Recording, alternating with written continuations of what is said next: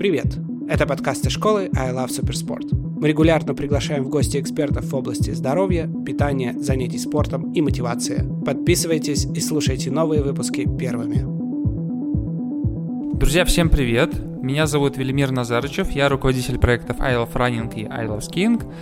В гостях у нас сегодня Оксана Янковская. Оксана является тренером школы бега I Love Running, психологом, мастер-коуч ICI. Расскажи, как ты вообще пришла в спортивную психологию, расскажи о своем спортивном опыте, чем ты занималась, чтобы мы понимали... Почему я здесь говорю о психологии? Но помимо того, что я являюсь дипломированным психологом и сертифицированным коучем, я еще мастер спорта международного класса по легкой атлетике. Собственно, оттуда и начался мой путь в психологию, именно спортивную психологию. Естественно, я тоже и тренировалась, и соревновалась, и сталкивалась с неблагоприятными эмоциональными состояниями и неспособностью реализовать свой потенциал, то, что я натренировала, именно в соревнованиях. Ну и, естественно, я начала задумываться, почему так происходит и что для этого надо сделать. И уже тогда, 10 лет назад, я поняла, что победы складываются из чего-то большего, помимо физической готовности организма к тому, чтобы выполнять нагрузки и соревноваться. И тогда я уже для себя открыла спортивную психологию. Я обратилась за помощью к спортивному психологу Владимиру Федоровичу Сопову, который работает на кафедре психологии в Институте физкультуры. И он мне тогда очень помог, и я действительно получила вау-эффект. Я не ожидала, что, оказывается, есть такие инструменты, о которых основная масса наших спортсменов не знает. И тогда, собственно, и начался такой определяющий момент моего пути дальнейшего, что я пошла на свое второе высшее, психологии, и, собственно, продолжаю до сих пор в этой профессии развиваться. Круто. Как, на твой взгляд, меняется индустрия спортивной психологии, особенно в любительском спорте, насколько это важно вообще для тех, кто не занимается этим профессионально, потому что понятно, когда ты топовый атлет, все решает, какие-то мелочи и, собственно, умение сконцентрироваться в точечный момент или, наоборот, расслабиться там до старта или после, скажем, там, поражения какого-то. Это действительно важно, потому что это твоя жизнь, ты этим зарабатываешь и так далее. В любительском спорте все немножко по-другому. Почему это важно знать тем, для кого циклические виды спорта – это хобби? Я думаю, что если любительский спорт переходит на уровень соревнований, человек принимает участие в соревнованиях, соревнование любое – это стресс для организма человека, будь то профессионал или любитель. Все мы люди, у нас есть эмоции, и мы на это реагируем. Поэтому важно знать и обладать этими навыками психологии для того, чтобы сделать любительский спорт для себя комфортным. В целом сейчас бешеный ритм жизни во всех сферах, в том числе в спорте. Профессионально вы можете наблюдать то, как быстро растут результаты, как омолаживается спорт. И если растут результаты в профессиональном спорте, то и в любительском тоже. И он активно развивается в нашей стране последние 10 лет, и количество спортсменов, и конкуренция тоже растет. Про рост результатов, я заметил, например, по легкой атлетике, что за последний год, несмотря на то, что это такой пандемийный год, результаты безумно вообще выросли, и как ты думаешь, как профессиональные атлеты справлялись, и как это влияло психологически на то, что у них нет стартов, да и, в общем-то, и у любителей-то тоже, как эта ситуация, пандемия повлияла на результаты с точки зрения психологии? Это как раз проверило психологическую стабильность спортсменов, и я очень хорошо помню, что мы объединялись с коллегами, спортивными психологами, и проводили бесплатный марафон именно по психологической поддержке спортсменов, потому что они действительно оказались в таком подвешенном состоянии, а те ребята, которые готовились 4 года олимпийский цикл, Олимпиаду отменили, перенесли, они вообще находились в состоянии фрустрации и совершенно не понимали, а что теперь, еще год? То есть еще год придется на таком уровне пахать. Но многие после сказали, что пандемия как раз положительно сказалась на их подготовке спортивной и в том числе психологической, потому что смогли переоценить какое-то отношение к каким-то моментам, изменить и уже совершенно по-другому, в другом осознанном состоянии приступить к подготовке. Я знаю, что у тебя есть своя система работы с атлетами. Можешь рассказать немножко подробнее об этом? Очень хочу, на самом деле, этим поделиться, чтобы об этом знали не только профессиональные спортсмены, которые приходят ко мне, но и любители. Мой личный спортивный опыт очень сильно мне в этом помогает, поскольку когда я выбирала то, какие методы я буду использовать в работе, я все время вспоминала себя в те годы и думала, а что бы мне тогда помогло, что бы мне нужно было, да, в тот момент, когда вот я стояла, допустим, на старте и не могла собраться с мыслями, настроиться на старт, и я поняла, что очень важно, что мне хотелось иметь инструменты, мне знать, что я могу сделать. Поэтому я всегда придерживаюсь того, что максимум практики давать спортсменам, чтобы они самостоятельно, да, могли принимать какие-то действия для того, чтобы скорректировать свое состояние, потому что же очень часто не только психолога нет рядом на соревнованиях, но и тренера тоже. Так вот, это колесо успеха современного спортсмена. Колесо состоит из 8 сфер. Они между собой переплетены и взаимосвязаны. И если у вас проседает какая-то одна из сфер, то она потащит за собой еще несколько. А если нет вот этого баланса в этом колесе, такого ровного, то, как правило, это свидетельствует о том, что вы либо уже находитесь в каком-то неблагоприятном психоэмоциональном состоянии, либо вы уже близки тому, чтобы в нем оказаться. И вот именно этот баланс в этих 8 сферах позволяет комфортно тренироваться и успешно выступать на соревнованиях. Поясню, что успешно — это когда вы, скажем так, оправдали свои собственные ожидания от выступления на соревнованиях, то есть это не всегда медали, то есть ваша цель достигнута. Это важно, да, кстати, что именно ты доволен, а не кто-то рядом. Сейчас я расскажу все 8 сфер и объясню вам, как вы можете сейчас самостоятельно поработать и оценить, что у вас на самом деле происходит с подготовкой. Безусловно, конечно же, одна из сфер, и, естественно, она очень важна, это тренированность, ваш уровень тренированности, как вы оцениваете его сейчас. На колесе есть такие десяточки по кругу. Это тот самый балл по шкале от 0 до 10, к которому вы стремитесь, то, как бы вы хотели, чтобы это было у вас. И, соответственно, вы оцениваете, ставите себе балл от 0 до 10, как сейчас у вас уровень тренированности. Это мышление чемпиона, уверенность в своих силах, восстановление, способность к мобилизации, твердые установки, навыки самоконтроля и постановка целей. Все эти 8 сфер влияют на успешное выступление в профессиональном и в любительском спорте. Мы сейчас попробуем оценить, насколько успешно вы в своей сфере, в своем виде спорта, потому что я знаю, что нас смотрят любители бега, плавания, велоспорта, триатлона, беговых лыж. Как звучит задание? Попробуйте по каждой из этих 8 сфер оценить то, насколько вы себя ощущаете от 1 до 10, нарисовать и напишите обязательно в комментариях, что у вас получается. У вас получается ровный круг, звездочки, ежи какие-то или какие-то диаграммы. Давай, наверное, теперь более подробно поговорим про каждую сферу. Там, на самом деле, много интересного таится. И вообще для меня это, конечно, большое открытие, что есть столько инструментов. Когда я занимался спортом, конечно, о психологической подготовке я не то что не задумывался, но мне кажется, было как-то не принято говорить. Неприлично. Да. То есть ты тренируешься. Честно говоря, спланировать, твое восстановление, нет. Вот тогда точно о таком не было речи. Тренировки. Вот, собственно, как дело обстоит с точки зрения психологии, в этом компоненте, начнем как раз с тренировок. Что тут важно? Планировать, и знать для того, чтобы этот процесс шел гладко. До сих пор есть ряд тренеров и спортсменов, которые придерживаются мнения, что психология — все это полная ерунда и чушь. Главное — тренироваться и еще раз тренироваться, и больше всех. Это, безусловно, важно. Я не говорю, что вы сейчас должны сесть в позу лотоса и заниматься идиомоторной тренировкой, и потом вы чуть ли не Олимпийские игры выиграете.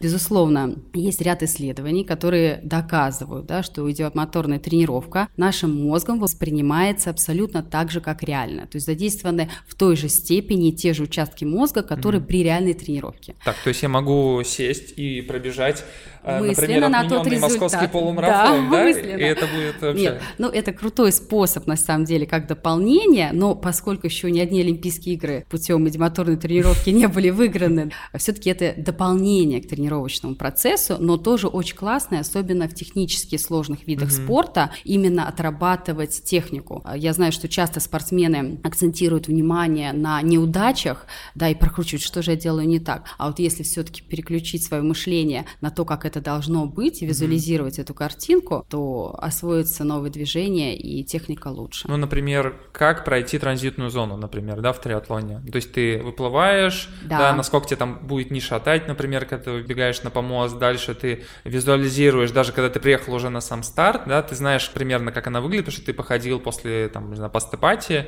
визуализировал, прошелся, что ты возьмешь, да, шлем, что ты наденешь. Продумал, да.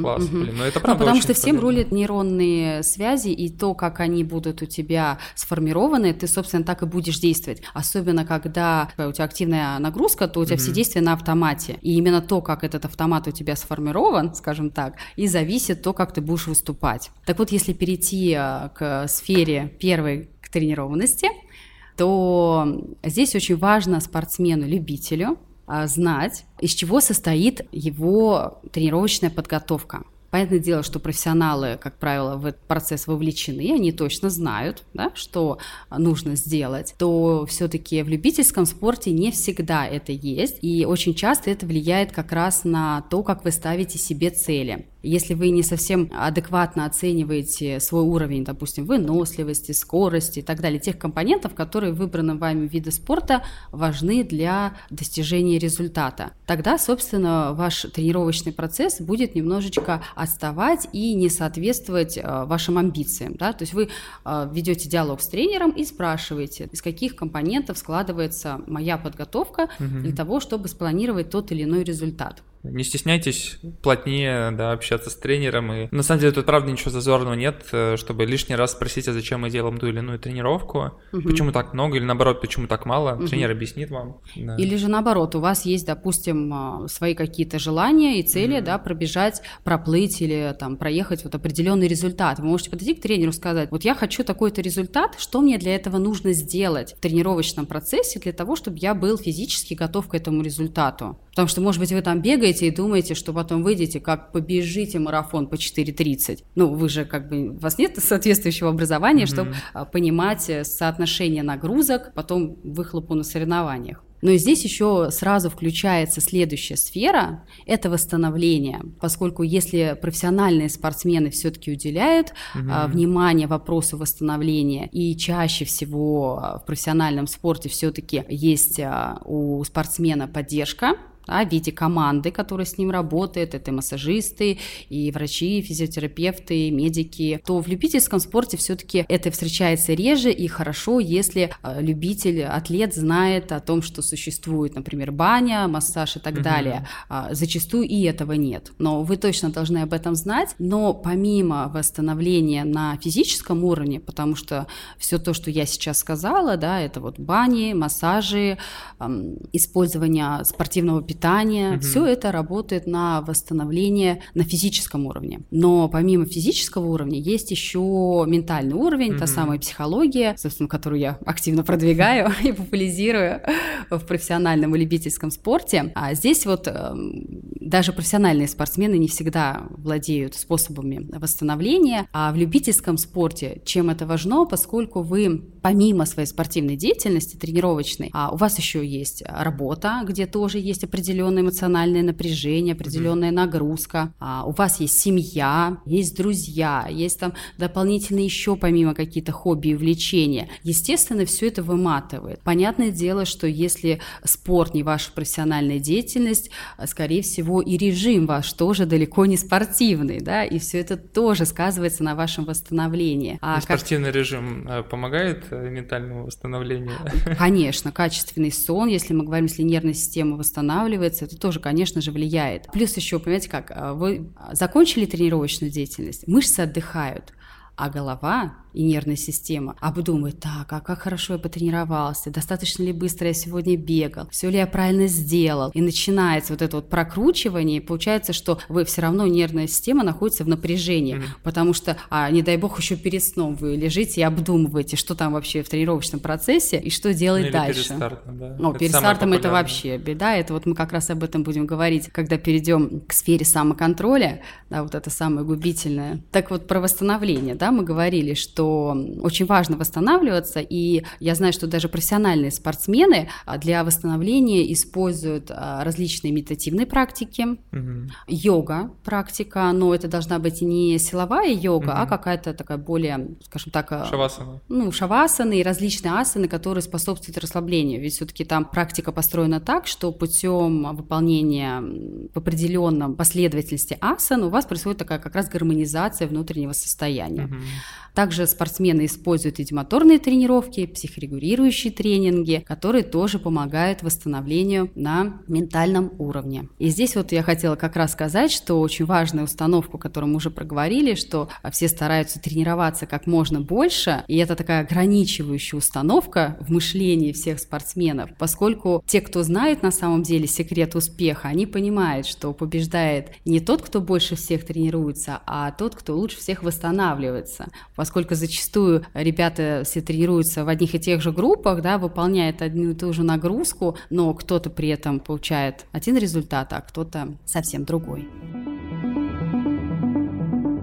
Как я уже сказала, что вот эта вот негативная ограничивающая установка, что тренируйся, и вообще даже и не думай расслабиться, в том числе вот мы сразу переходим в раздел твердых установок, и важно, чтобы эти установки были не ограничивающими, а подкрепляющими, чтобы они, наоборот, вам помогали. Сейчас я поясню коротко о том, что вообще такое установки, убеждения и подсознательные программы, откуда они к нам приходят, и что это вообще такое, о чем я здесь хочу вам рассказать. Это такие законы жизни, которые мы себе принимаем. Чаще всего все это дело к нам приходит из детства, и это то, чем мы руководствуемся по жизни в отношении самого себя, и то, каких сценариев придерживаемся, добиваясь тех или иных целей. Ну, это, например, когда ты небольшого роста и очень любишь играть в баскетбол, а тебе говорят: слушай, куда тебе?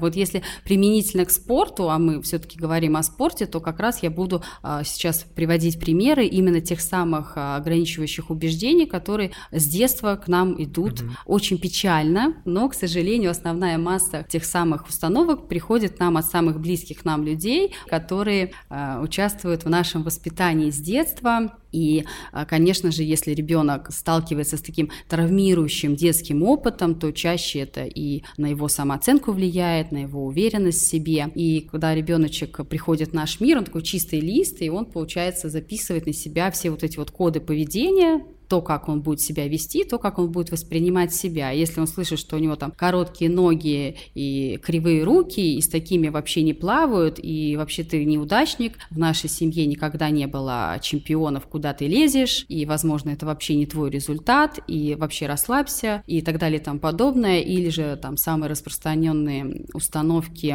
из серии, что все спортсмены искалечены, да, те самые установки, которые мы берем, как правило, из телевидения, СМИ, там, соцсетей. Сейчас, конечно, этого меньше, но я очень хорошо помню, что в мое детство очень часто показывали по телевизору вот эти страшные фильмы о немецких спортсменках, которые, принимая допинг, из женщины превратились в мужчины, и потом у них там закрутился какой-то роман. Возможно, кто-то тоже смотрел этот фильм, и действительно вот это: а как же так, я приду там в спорт, и у меня будет там что-то со мной не то, и этот безумный допинг, о котором там часто говорят, конечно, это откладывает такое негативное впечатление и несет за собой большое количество вот этих вот негативных установок, которые мешают нам. Если же у вас есть опыт, например, детского спорта или посещения каких-то детских секций, возможно, художественной школы, музыкальной школы, и там вы тоже слышали от преподавателей какие-то не очень хорошие, скажем так, комментарии в свой адрес, это также могло повлиять на ваше восприятие себя в этом мире, и то, как в дальнейшем вы, даже вот сейчас, уже будучи взрослым человеком, реализуетесь в любительском спорте. Конечно же, и эти твердые наши установки, если они негативные или положительные, то они влияют и на наше мышление, то, как мы мыслим, тот самый наш внутренний критик, который в той или иной степени выраженности есть у всех, просто у кого-то он настолько огромный, да, заполоняющий просто полностью нас всех, который не дает нам и шагу ступить для того, чтобы добиваться желаемых результатов. в том числе и в любительском спорте, очень важно мыслить как чемпион. То есть важно как минимум допускать возможность того, что вы можете показывать там те или иные результаты. Потому что очень часто как раз из-за отсутствия вот этой такой внутренней самоценности, уверенности в себе и в своих силах, ребята-любители даже боятся проявлять такие амбициозные заявления о том, что они могут такой результат показать. Ну, это, кстати, действительно очень распространенная практика, когда, например, если подойти к обычному, человеку, который не занимается спортом, и сказать: давай с тобой через пару месяцев пробежим полумарафон.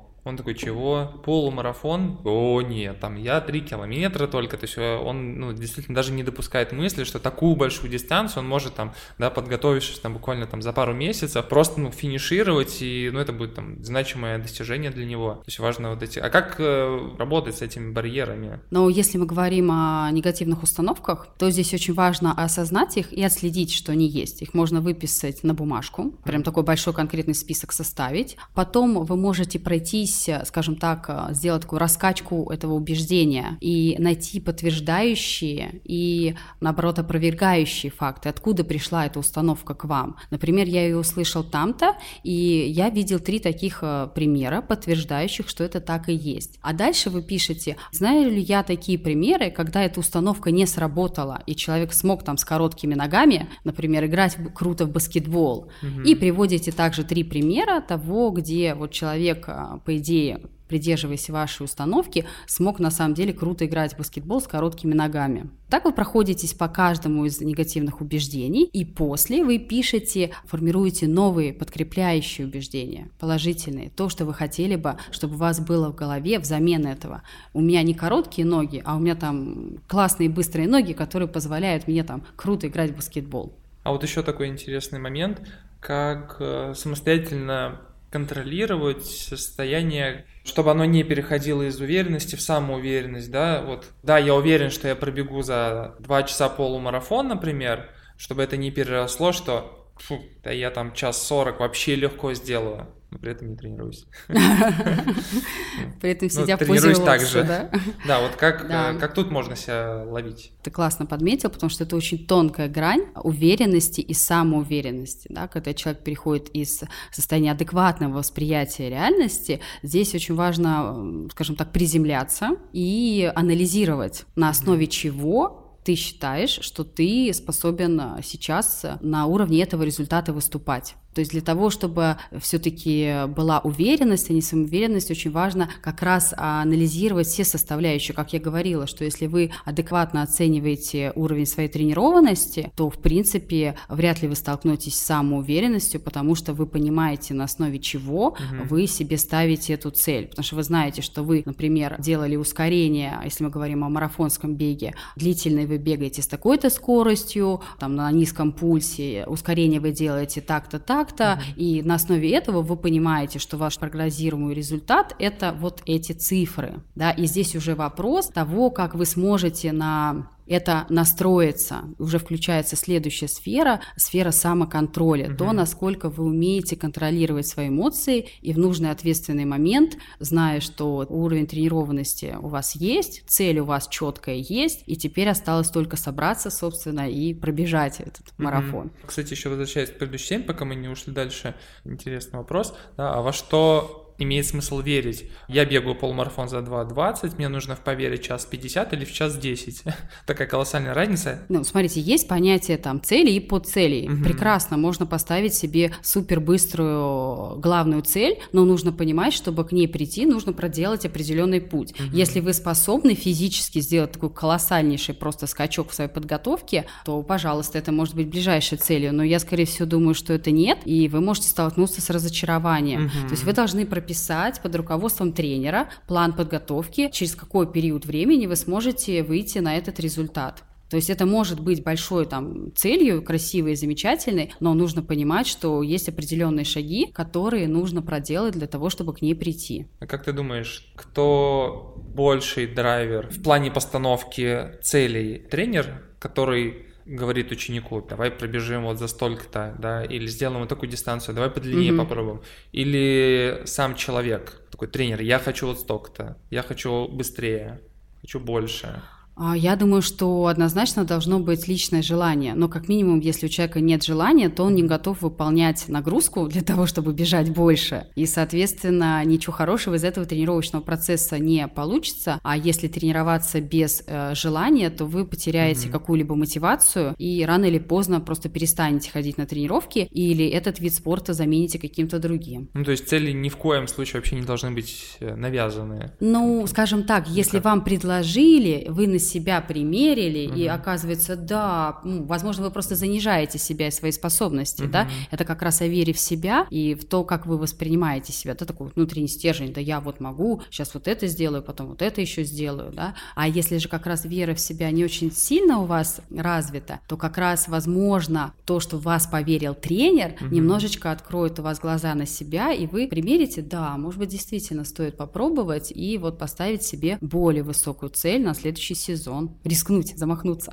Одно из преимуществ тренировок в группах, да, когда это там даже не маленькая группа, это то, что у тебя такое большое качественное окружение, которое, вокруг тебя много целей, и в целом есть всегда возможность кем-то вдохновиться или вдохновиться как раз чьей-то целью и примерить ее на себя. И этот процесс происходит гораздо чаще, да, во время там очных тренировок, например, или если есть, предположим, там, групповые чаты, да, когда многие пишут, ой, а я там побегу тут, или там проплыву, там, не знаю, на открытой воде в другой стране, да, какой-нибудь старт классный, ты такой, а я что-то об этом даже и не думал, мне тоже это интересно. Но здесь очень важно, вот тут ключевой момент, примерить на себя, и если реально по всем параметрам эта цель подходит, то тогда имеет смысл к ней двигаться, а если все-таки это не своя цель, вот это идти против себя ради того, что все вроде как 10 человек в группе бегут, и мне тоже придется как бы за компанию, чтобы не выбиваться, это все-таки уже не очень экологично по отношению к себе и вот своему психоэмоциональному состоянию. Это, кстати, очень мне нравится выражение экологичность, да, экологичность целей, экологичность тренировочного процесса, да, когда все очень органично вписывается. Да, ради чего вы ходите и тренируетесь, да, ради себя, тогда это одно дело, да, тогда у вас и, соответственно, как правило, и уровень мотивации редко падает, да, и вы редко пропускаете тренировки, это одно дело, а когда все-таки вы попадаете под чьё-то влияние и вам навязывается вот этот суперздоровый образ жизни, то здесь уже совсем, конечно, другое.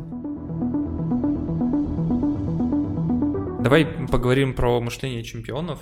Да, мне кажется, это в любительском спорте тоже очень важный пункт, про который не часто говорят. Ну, здесь я уже частично сказала, да, что здесь речь об отсутствии таких разрушительных диалогов с собой, внутреннего критика, когда ты вроде как задумался о том, что я могу поставить себе эту цель, и начинается «зачем тебе?», «да у тебя никогда не получится», и вот ты видишь, даже тренировки подтверждают то, что у тебя никогда не получится. Очень важно как бы любить и уважать себя, это вот как раз к вопросу самоценности, уважать себя, свои особенности, свой темп, что, кстати, очень важно в любительском спорте, поскольку народ приходит с разной физической подготовкой, и понятное дело, что развиваться темп вашего уровня, вашей физической подготовки будет тоже очень разный. И, как правило, группы разновозрастные, да, и это тоже одна из особенностей того, что ваш организм может реагировать по-своему. И здесь очень важно любить, уважать и принимать себя, свои особенности, то, что вот вы в таком темпе развиваетесь. Это не значит, что вы не получите или получите меньшие результаты по выходу, да, они, может быть, будут просто чуть медленнее вами достигаться. И очень важно понимать, что чемпион, да, человек, который хочет добиться каких-то высоких результатов в любительском или в профессиональном спорте, он четко знает, что ему нужно для достижения цели. И то, что не нужно, он на это не отвлекается. Это более важно для профессионального спорта, поскольку там, скажем так, вся жизнь ради спорта, да, это является, скажем, основным таким моментом в реализации. В любительском спорте все-таки чуть меньше, поскольку там есть и карьера какая-то, и семья, и здесь тоже идет реализация. У нас дальше интересный пункт про самоконтроль. Расскажи чуть-чуть подробнее, о чем это вообще? Самоконтроль – это как раз ваша способность контролировать свои эмоции, те самые, которые мешают реализоваться на соревнованиях. Вроде как я тренировался, а бац, и за 2 недели что-то пошло не так, и я начинаю уже сомневаться, а все ли я сделал правильно, смогу ли я. Тут же у вас подключается страх, а страх запускает неблагоприятные предстартовые состояния в виде предстартовых лихорадок. Mm-hmm.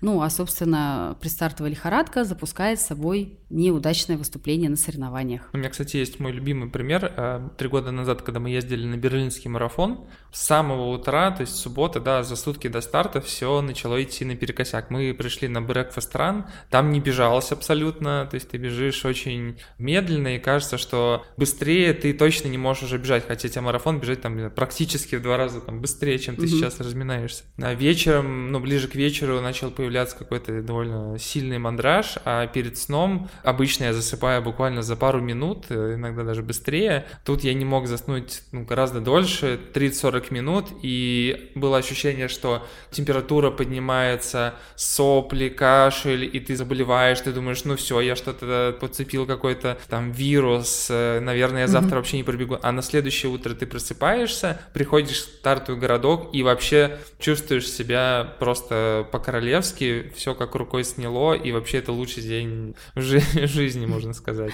Как так происходит? Повезло, что у тебя так на самом деле случилось. Но я чаще всего и говорю, что да, такое бывает, мы не профессиональные спортсмены, и мы не переживаем этот момент так часто, что об этом, может быть, не думать, да, это нормально. И дальше, когда ты приходишь, ты уже попадаешь в какую-то свою атмосферу, ты встречаешь людей, с которыми ты готовился, например, или путешествуешь, да, на этот старт, ты погружаешься в атмосферу, которую давно-давно мечтал и ради которого тренировался, и все, и наступает вообще классный миг.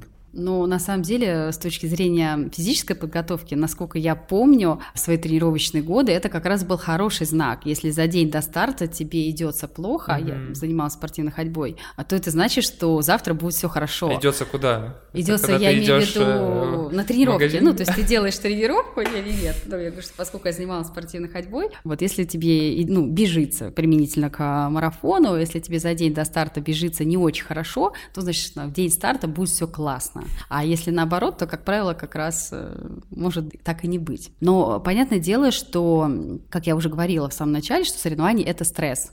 И, естественно, каждый человек обладает определенными амбициями, если он хочет участвовать в соревновании, да, естественно, ему хочется показать результат какой-то определенный, да, и, естественно, это все влияет на нервное напряжение. Ну, вот этот страх того, что а вдруг не получится, ну а вдруг? И, кстати, вот ты говоришь, что вот профессиональные спортсмены чаще участвуют в соревнованиях, поэтому у них нет предстартовых мандражей. На самом деле нет. Это не так, они у них есть. И действительно есть, поскольку у них ответственность еще больше. Здесь, как правило, все равно ответственность в любительском спорте больше перед собой. То, что вот затратил определенные ресурсы, время на то, чтобы подготовиться. Возможно, есть какая-то ответственность перед тренером, но не такая, как в профессиональном спорте. Там все-таки и тренер, и старший тренер, и федерация, организации, и там спонсоры, и округ, да, если это какой-то за какой-то организаторы стартов.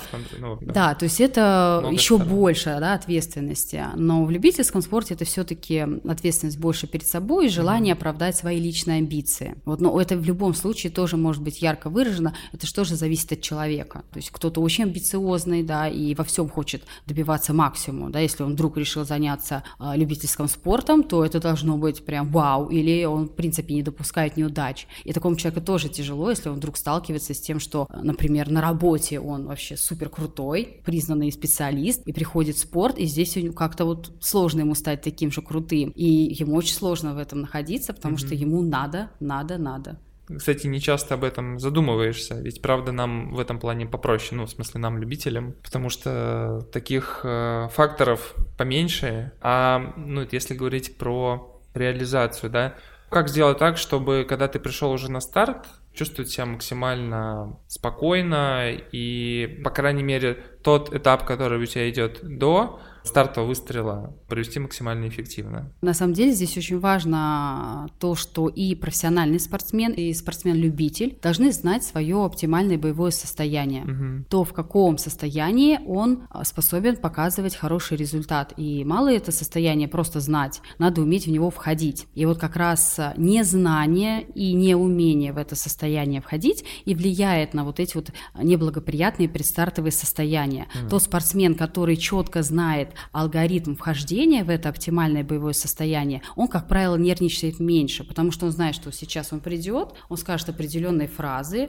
он начнет включать этими фразами определенные запрограммированные состояния. Это, собственно, то, над чем мы работаем с профессиональными спортсменами. Да? То есть мы создаем определенный алгоритм действий, он вшивается в код, то есть это на мозг, на подкорку, мы все это прокручиваем для того, чтобы для организма это стало естественным, это тренируется. Вот как вы тренируетесь, например, в бассейне плавать, делать разворот, и это становится таким бессознательным навыком, да? То есть вы уже не задумываетесь, что нужно подплыть, прокрутиться, там, толкнуться, то есть это делается на автомате. И когда вот этот вот алгоритм вхождения в то самое соревновательное состояние у вас уже вшит, и вы точно знаете, что сейчас вы придете, включитесь, и все ровно, спокойно, вы никого вокруг не видите, не слышите, слышите только сигнал старта. И в этот момент все, понеслась, как правило, уже суета уходит. А из-за того, что спортсмен не знает, то, соответственно, конечно, он будет нервничать. А вдруг не получится? Вдруг что-то пойдет не так, и я не смогу собраться и настроиться. Вот чтобы такого вдруг не было, нужно четко понимать. И оптимальное боевое состояние в спорте, в любом и в любительском, профессиональном, состоит из 3 компонентов. Собственно, физического, естественно, да, то есть, естественно, вы должны подойти на пик физической формы, а психологического и мыслительного. То есть психологически психика ваша тоже должна быть оптимально готова, собрана, вы не должны находиться в состоянии там, утомления или монотонии и так далее и тому подобное. То есть это должно быть оптимальное состояние, желание борьбы, готовности бороться за результат. И мыслительное, то есть, соответственно, тоже все ваши мысли должны быть четкими, посвящены конкретной цели. А как, кстати, перейти из одного, можно ли в короткое время, особенно перед стартом, перейти из одного состояния в другое? То есть ты пришел какой-то такой вялый, как амеба, и вот надо собраться. Вот ты уже стоишь в стартовом городке, все что-то нервничают, переживают, что-то там это. А ты стоишь, и тебе вообще все равно. А вроде как день, к которому ты готовился долго. Что можно сделать? Ну, я думаю, что здесь произошло, знаешь, вот такое состояние, когда ты очень долго чего-то ждал и немножечко перегорел. Такое бывает, есть такое понятие, такое слово, сленг, вернее, в спорте, как спортсмен перегорел. В том числе можно перегореть эмоционально, когда ты чего-то очень-очень сильно ждешь, какого-то события, для тебя это действительно очень значимое событие, значимое соревнование, то может включиться вот это вот, ты его ждал, и бац, и может быть что-то вдруг не оправдало твоих ожиданий, твое состояние не оправдало, атмосфера не оправдала этого. Вот и здесь вот важно сделать какой-то такой стресс для себя, чтобы немножечко включиться, там, побить себя по щекам, по ногам, по рукам, потереть мочки уха, возможно, сделать какие-то там ускорения или попрыгать, да, то есть важно переключиться, сделать так, чтобы началась какая-то более резкая деятельность, чтобы мозг немножечко зашевелился. А если наоборот? То есть, если ты не в таком очень расслабленном состоянии, а наоборот, да, перегорел. И вот, вот у меня такое было давно, когда я выходил на старт по легкой атлетике, да, на беговой дорожке, меня колотило, у меня кололо пальцы, и только после там первого круга, когда я уже сам себе говорю, слушай, все, ты стартовал уже, что еще может произойти? Все, уже ты бежишь, все нормально, расслабься, беги уже. Тогда все потихонечку проходило. И только спустя, наверное, там год-полтора у меня это прошло. Можно ли с этим как-то бороться, там, не знаю, кулаки пожимать, что еще? Нет, здесь, наоборот, нужно расслабиться и немножечко, если есть возможность, согреться. Все, что ты описываешь, это свидетельствует о предстартовой лихорадке. А, как правило, если она есть, то холодеют руки, такой какой-то озноб по всему телу. Вот можно как раз умыться теплой водичкой, скажем так, смыть энергетику немножечко. Вот. Попробовать можно применить дыхательные техники, да, подышать в спокойном дыхании, послушать расслабляющую музыку, уединиться, если есть такая возможность, не находиться в какой-то суетной компании, которая тоже может вам добавлять. Или наоборот, если вы чувствуете, что у вас есть потребность и общение с людьми, которые положительно настроены, да, то есть вклиниться еще в кучку людей, которые тоже там стоят и мандражируют, это точно не поможет. Или поговорить с тренером, что тоже может помочь, если тренер не добавит еще огоньку.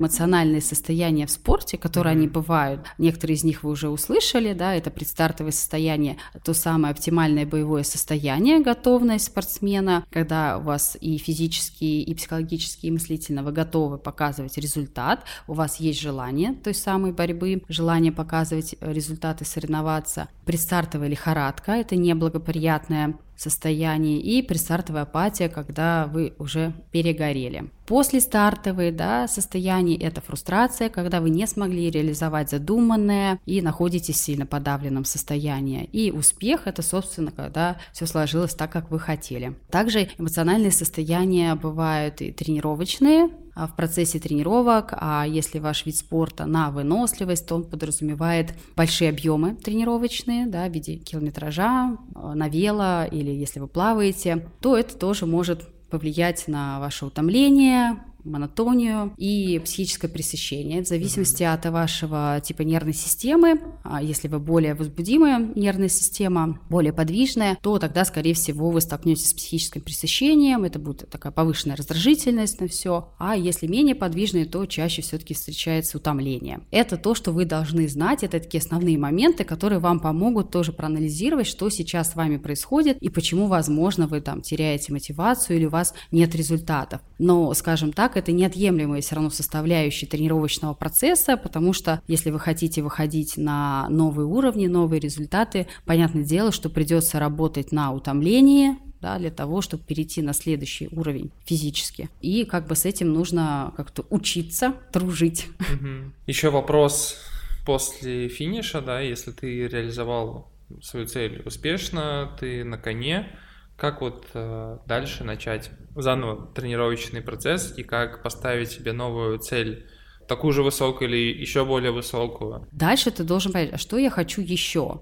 Ну, я хочу остаться на этом же уровне, или мне интересно развиваться дальше? Но когда тебе интересно развиваться дальше, ты должен понимать, что придется делать больше, да, потому что иногда мы хотим красивых цифр, да, увидеть там на табло, но при этом мы не готовы проделать работу для того, чтобы эти цифры там увидеть. Чаще мы делаем то же самое, но ожидаем другой результат. Да, и здесь очень важно понимать, а готов ли я столько тренироваться для того, чтобы еще быстрее, выше, сильнее? Давай поговорим про мобилизацию. Например, если взять там пандемию ту же, после долгого отсутствия стартов ты теряешь опыт в соревнованиях и в нужный момент включиться, сделать все то же самое, что ты раньше делал уже там на автомате, довольно трудно. Можешь ли ты поделиться какими-то тут практиками? Ну вот мы частично уже поговорили об этой теме, да, о том, что важно знать вот то самое оптимальное боевое состояние, в которое нужно включиться. И вот умение его включать – это такой навык, который тоже нужно тренировать. То есть это должен быть такой отлаженный механизм, натренированный, тогда у вас не возникает вопросов на соревнованиях, как включиться. Понятное дело, что на соревнованиях еще добавляется кураж такой соревновательный, и это все равно будет более пиковое ваше состояние, чем в процессе тренировок, потому что там добавится еще желание борьбы, желание соревноваться, и в любом случае все равно будет более ярко выраженное состояние, чем в тренировках. Здесь очень классно работают персональные, индивидуальные формулы мобилизации. Вот. И те самые формулы, которые вы себе прописываете, да, они позволяют вам, собственно, входить в это состояние. Основное, что важно знать, что здесь должны быть собраны особенности вашего вида спорта в этих формулах, что важно в вашем виде спорта для достижения результата.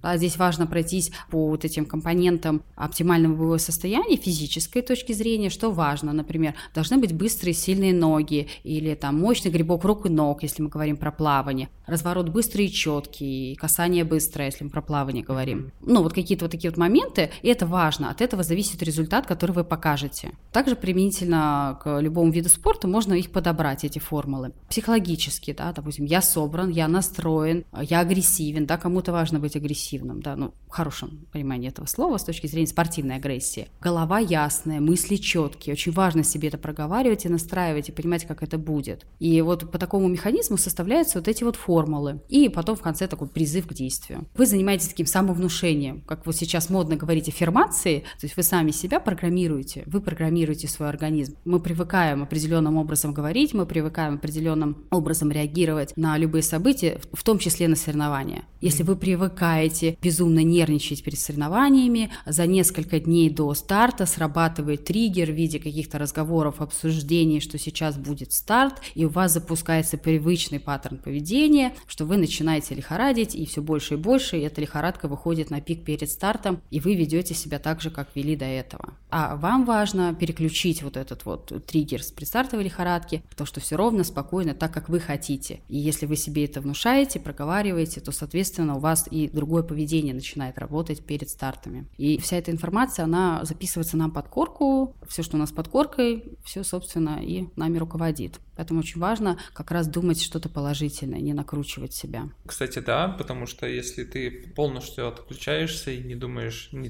о сегодняшнем дне, да, об итогах каких-то положительных или отрицательных, стараешься какую-то, темную трубу просто вот ты летишь, и все как-то нормально. Быстрее засыпаешь, лучше восстанавливаешься.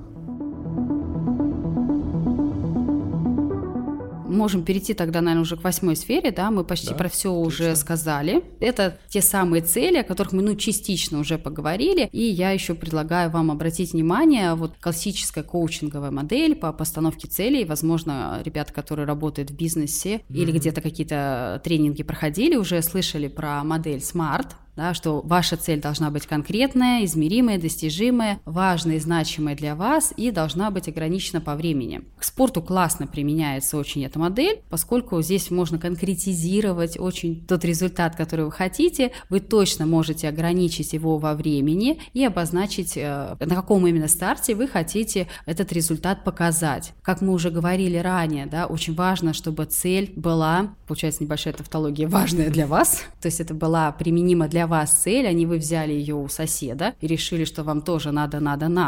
Вы должны понимать, что она реально для вас реалистична и достижима. И вы должны понимать, что уровень ваших притязаний должен соответствовать уровню вашей тренированности. Ставьте реалистичные цели, тогда вы будете увереннее в себе, потому что ваша уверенность всегда будет подкрепляться положительным опытом реализации своих целей. И, собственно, ваш и тренировочный процесс тогда будет комфортней, и мотивации к дальнейшим тренировкам будет больше, и, естественно, у вас будет успешная соревновательная деятельность. Вот с этим совсем-совсем непросто. Не знаю, все равно много факторов, которые ты смотришь, ой, этот планирует за столько-то пробежать или проплыть, ой, этот там планирует такую дистанцию, думаешь. И ты вот как раз начинаешь, примерять на себя, и вроде хочется одеяло натянуть. Оно не натягивается, потому что не готов. Да, очень важно не смотреть на соседа. Да. Как все-таки, может быть, по твоему опыту, сделать так, чтобы...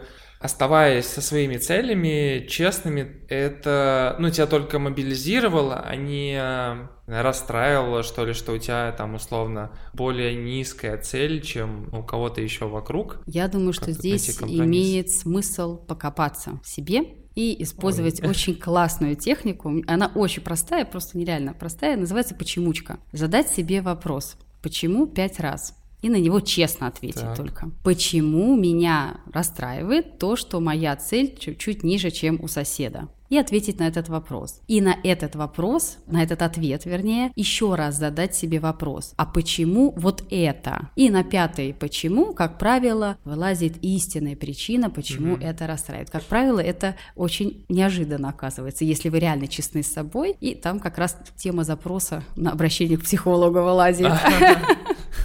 Это такой триггер, да? Тут обычно там человек начинает гуглить, все, тут его хватает рекламы.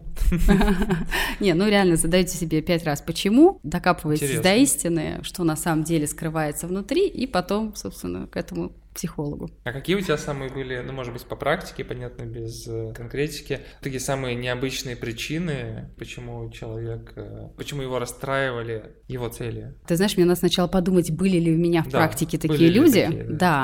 Но сейчас так идет эра достигаторства, и поскольку сейчас очень развиты социальные сети, и там успех успешный, вообще просто успехом присыпанный сверху, и чаще люди приходят с тем, что они чувствуют себя неуверенно и чувствуют чувствует себя нереализованной. Если мы говорим о запросах вне спорта, поскольку вне спорта я тоже консультирую, и здесь вопрос как раз о том, как существовать в этой вот истории, да, как вот у него там уже миллионы, у нее там 3 детей, бизнес, и она живет на Мальдивах, а я как бы даже не могу там выйти на работу из серии. Вот это вот очень частый запрос, если вот не говорить о профессиональном спорте, это вот как раз как выдержать вот это все, повысить себе вот эту уверенность из-за того, что соцсети ее подрывают. Если мы не переносим это на какие-то бытовые сферы, а именно как раз на спорт, то в целом-то то же самое. Ты сидишь и листаешь, блин, это пробежал, это то. Ну и в принципе, когда ты только попробовал свою первую дистанцию, там, пробежал первые 5 километров, то есть дистанция даже в 2 раза длиннее, там, 10 километров, кажется, что, ну нет, я тут 5 пробежал, и мне вроде как этого достаточно,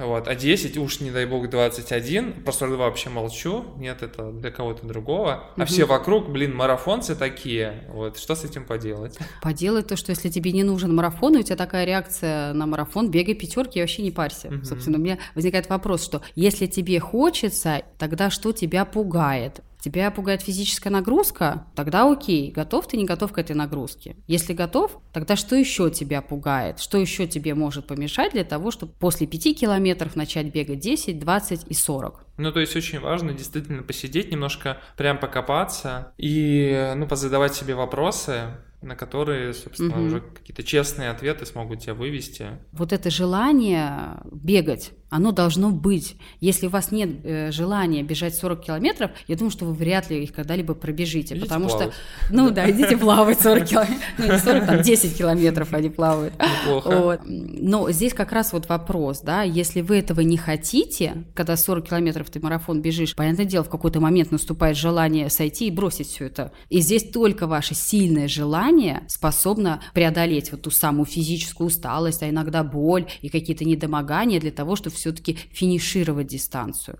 Тогда задайте себе вопрос, это ваше истинное желание бегать марафоны или это дань моде?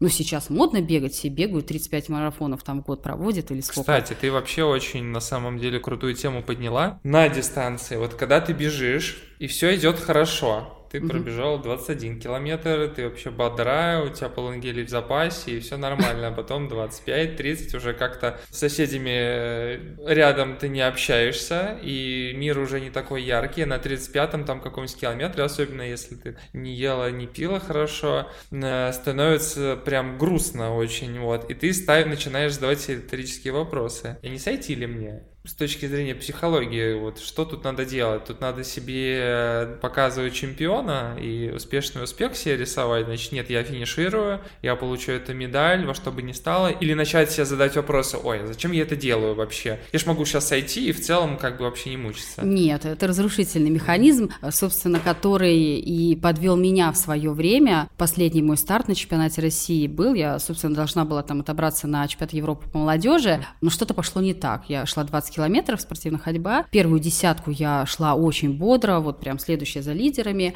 Но вот потом в моей голове появились мысли. А зачем мне все это? Я вообще уже замужем, и вообще муж мой не спортсмен, и вообще он против спорта, и вот иду я здесь страдаю, мне жарко, вообще зачем я это, мне нужно? И, ну, и, собственно, это закончилось провалом, и в дальнейшем я, собственно, и завершила свою спортивную карьеру. Конечно, эти мысли разрушительны, и если вы уже пробежали там 30-35 километров, то, конечно, вы должны всячески мотивировать себя на то, чтобы закончить дистанцию и финишировать, потому что потом вы себе скажете спасибо, сейчас с вами говорите не вы, а исключительно ваша усталость и ваша ленивая часть. Так, ну тут все-таки важный момент еще безопасности, потому что профессиональный спорт – это твоя работа, ты сойдешь, у тебя много обязательств, или ты работаешь на износ, и даже если ценой, не знаю, какой-нибудь травмы ты закончишь дистанцию, но выполнишь свои обязательства, значит, все будут довольны, хорошо, да, ты можешь, значит, тут себя так мотивировать, дойти до конца, но в любительский спорт, получается, за тобой же, например, семья, да, или, ну, самое важное, да, как бы это твое здоровье, то есть ты, возможно, да, чувствуешь, что что-то пошло не так, но ты себя дожимаешь, нет, я финиширую, там, где-то колет, болит, что-то там колено отваливается, нет, я дойду, получу медаль.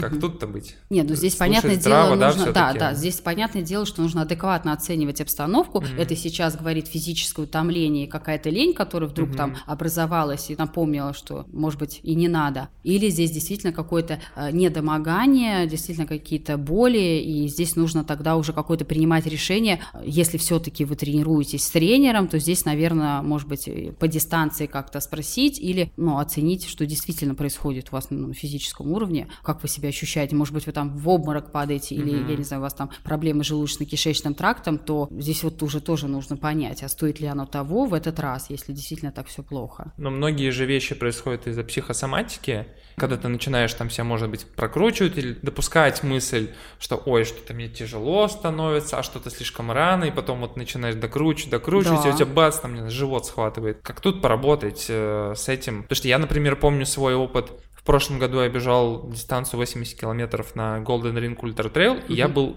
очень удивлен тем, что у меня вся дистанция прошла очень ровно. Стоит сказать, что я старался, во-первых, не думать о каком-то негативе, и, соответственно, даже если какие-то моменты, позывы, начинает сводить... мышцы, например, подергивают, я такой, нет, все нормально, сейчас там, отпустит. И в итоге вся дистанция так ровно как-то и прошла. Правда, опять же, вызвало чувство неоднозначности, что, как-то все нормально прошло, очень странно. На самом деле, ты озвучил прекрасный пример того, как нужно вести себя по дистанции для того, чтобы все складывалось хорошо и не подключались там различные психосоматические проявления. То, что ты должен настроен быть на дистанцию, твои мысли должны тебе помогать, а не, наоборот, ухудшать твое самочувствие.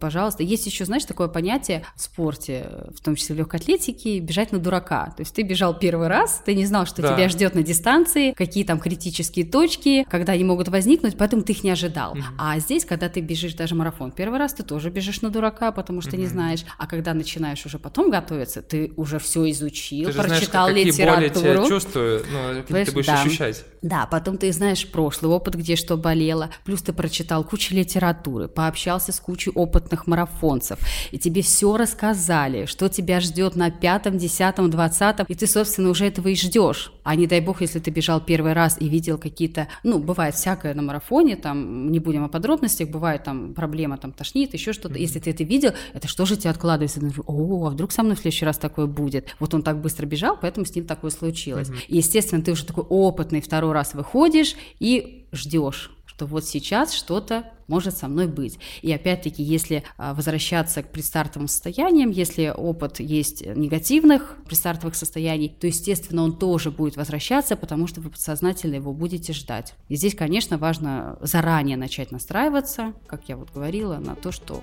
будет так, как вот вы хотите. Класс. Мне кажется, получилось очень интересно. Друзья, мы, наверное, будем завершать наш сегодняшний лекторий. Следите за новыми анонсами наших лекций. Если какая-то вам тема кажется особенно интересной и животрепещущей, обязательно пишите, пригласим гостей и сделаем эфир для вас. Так что до новых встреч, увидимся на стартах. Всем пока. Счастливо, спасибо за внимание.